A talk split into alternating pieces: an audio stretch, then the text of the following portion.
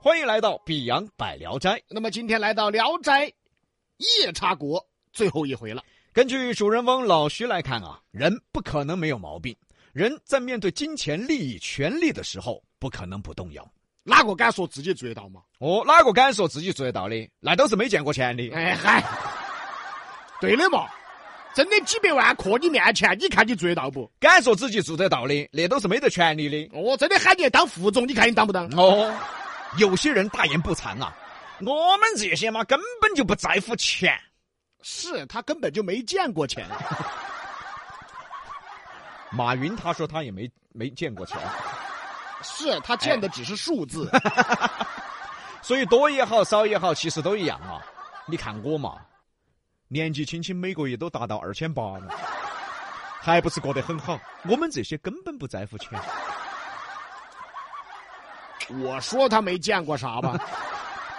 那老板扣了你三百块钱，变成二千五了，这下他跳起八丈高。这叫不在乎啊！这叫不在乎啊！所以啊，人怎么可能会不在乎金钱、利益和权利呢？所以老徐这个人呢，在《聊斋志异》里有姓无名。嗯，蒲松龄先生这个设计啊，就是真实的对于这种哈、其实针对的是我们大家。针对的就是世界上的普通人，其实大家都一样。哎，你反而看夜叉，夜叉国的夜叉们，包括老徐的媳妇儿母夜叉，人家单纯，嗯，质朴，嗯对金钱毫不在乎，嗯，所以呢，老徐在夜叉国的时候啊，看老徐没有明珠，嗯，于是纷纷把自己的明珠都给了老徐。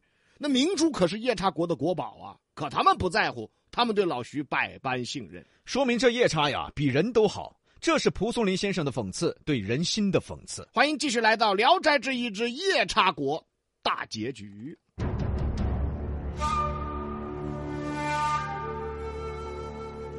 上回书说到，老徐同意儿子徐彪去夜叉国，把母夜叉，就是他的母亲和另外两个弟弟妹妹带回来。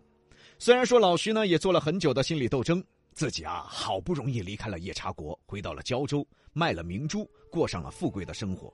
这下又要把母夜叉接回来。虽然说这母夜叉呢对自己真的不错，但是啊，他那个样子我看到都恼火啊！不要说我看到恼火了，是个人看到他都恼火啊！嘎，李老师，哎，那那那边尬去，我哪边嘎去？那边尬去，就你这长相，我不嘎，你嘎谁你？那这那也那边尬去。这儿又是一个道理，啥子道理呢？糟糠之妻不可弃的道理。这倒是，媳妇儿嘛，看久了总是觉得别人的好，哪怕再漂亮的媳妇儿啊，日子过久了，你都觉得她不好看了。日子久了，心里面也疲惫了。这个时候，没发财还好，要突然发财了，可能下一步就是换老妞儿了。你就是这样想的吧？所以老天爷根本不让我发 财。老天爷知道我是个啥人品，哎呦呀，再加上美女这个东西啊，什什么叫东西啊？不是就就就说美女这个物种啊，哎，不管好漂亮的美女，都是在外头的时候光鲜亮丽，回到屋头，哦哟，那个丝袜呀、火盆啊、打底裤啊，满天飞呀、嚯！床头柜那个擤鼻涕的纸都堆闷了，第二天早上起来都干了。哎呀，不管多漂亮的美女，其实在生活中啊也一样邋遢。所以啊，人呐、就有这个劣根性。两口子日子过久了，哪怕你老公多帅，哪怕你老公多美，你都会看烦，都会嫌弃。老徐也一样啊。嗯，你想，那是个夜叉呀、哎那，对我再好，那那他也是个夜叉呀、老徐就抛弃妻子啊，要不是大儿子跟着他，说不定他都自己一个人跑了。好在呢，大儿子有出息。你想，那夜叉的基因很强大呀、哎，上阵打仗，把你妈自己抓起来办。好、妈都不晓得自己咋死的。升到了先锋副将军。 儿子徐彪就质问老徐：“你可以忘掉妻子，那我能忘掉我自己的母亲吗老徐也终于想通了，让儿子徐彪去把他们接过来吧。？”果然接回来了。母夜叉一上岸啊，岸上人跑了。哎，对，那是得跑啊。回到家里啊，事情解释清楚以后，决定要好好过日子了。二儿子起名为徐豹，嗯，小女儿呢起名为叶儿。俩孩子读书写字，能文能武，尤其是徐豹啊，比他哥哥厉害。他哥哥天生神力，可是读书并不是那么用功。二儿子徐豹他不一样了，认真读书，写文章，作诗，作诗词。哎，爸爸，哎，哥呃，豹儿啊，最近读书如何？啊，已经读到博士后了。不是，我能文能武，反正很了不起。老徐呢，对这儿子一点儿也不担心。可自己媳妇儿呢，她是个夜叉呀，她万一出门买菜，可能卖菜的都要跑啊。大儿子徐彪出个主意，干脆让我妈跟到我去打仗。啊，打仗啊！你想嘛，在战场上哪个在乎他是啥子嘛？哎又不像老百姓。哎，有道理嘎。那彪儿，你要照顾好你妈哦。老汉儿，哎，你看我妈如此雄壮，应该是她照顾我哟。 也对，你妈是莽拐莽拐的。就这么，母夜叉还真的跟着徐彪上了战场了。好家伙，夜叉呀，袁文写，赤光腹，手持利刃，打光咚咚打呀！不穿衣服啊，李老师她是女的得嘛？你想他谁能分辨她是女的呀？啊，也也对啊。就夜叉这长相，是男是女不重要，要说母夜叉上了战场，好家伙，把那衣服一脱呀，我的天哪！敌军一看，嗯，哦，这啥子哦？这啥子东西哦？俺食人是鬼哟！还没等看清楚呢，你想啊，母夜叉那身高两个卢比，三米一步上前，一人一耳屎，再看着敌军，飞了，哎呦我天！儿子还劝呐、妈，你都可以不用拿刀。母夜叉一琢磨，哎，就是个，哎呀，我的！母子俩亲自上阵，儿子把马抓起来绊，母亲一耳屎，人就飞。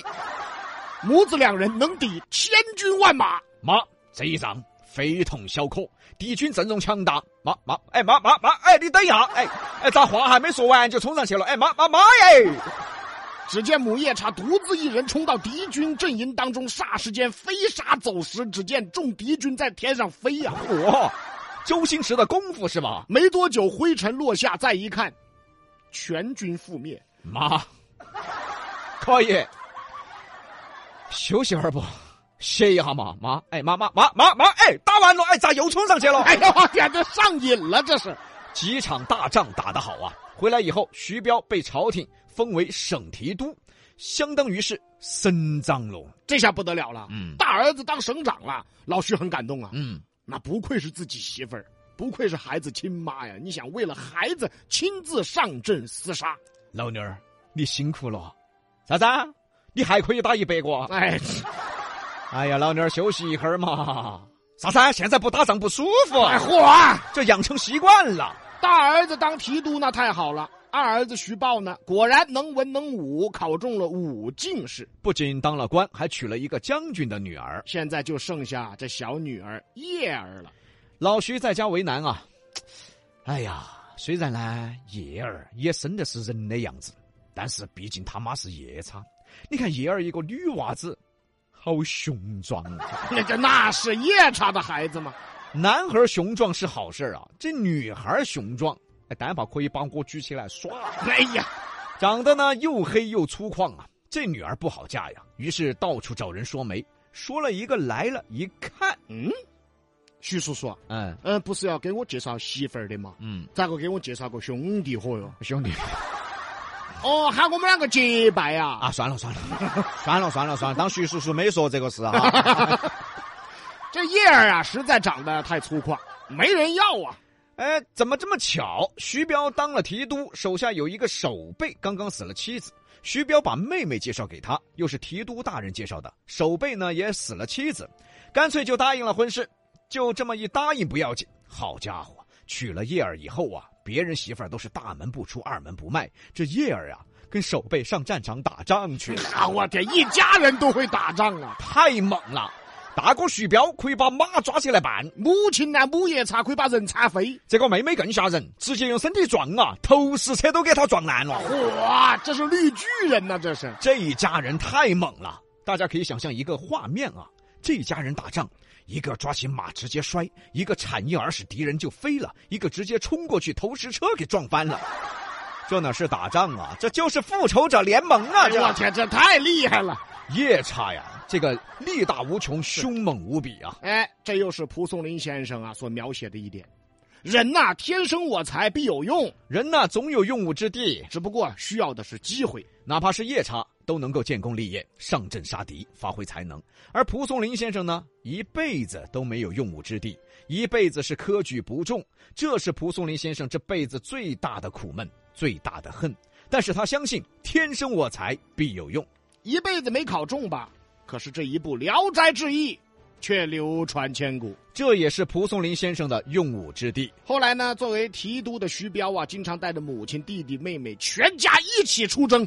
百战百胜，所向披靡。皇帝要封赏，要册封徐彪为男爵。公侯伯子男啊，古代的爵位，你别看爵位啊，这个男爵是排在后面的，嗯，那也是对国家有巨大贡献的人，你才能封爵的呀。徐彪谢过陛下说，自己的功劳一切都是母亲的。皇帝一看，母亲，你母亲在哪儿啊？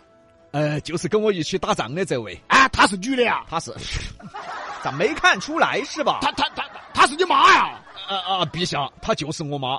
呃这一切的功劳呢，我们这一家子能成为将军啊，成为提督，都是我母亲的功劳啊。于是皇帝册封这母夜叉为夫人。原文只写了“夫人”两个字，没有写的太详细。夫人呢，也是一种封号，一般都有头衔，比如说诰命夫人、什么什么夫人。但是这里只写了夫人，到底是什么封号，我们就不管它了。从此呢，这一家人建功立业，为国家为百姓守护平安。 《聊斋志异》之夜叉国到此就结束了。哎，又是一个圆满的结局。不管蒲松龄先生有多恨，有多苦闷，他的书里边最后大多都是圆满的结局。就说明人呐、不管怎么样，你哪怕心头你都羡慕、嫉妒、恨了，你简直都负能量爆棚了。但是你一样的要咋子呢？必须要有正能量。一定要向善呐、感谢收听《比洋百聊斋夜叉国》，又一个《聊斋书目》就为大家播讲完了。谢谢大家。西南散口碧阳秀，八六幺二零八五七。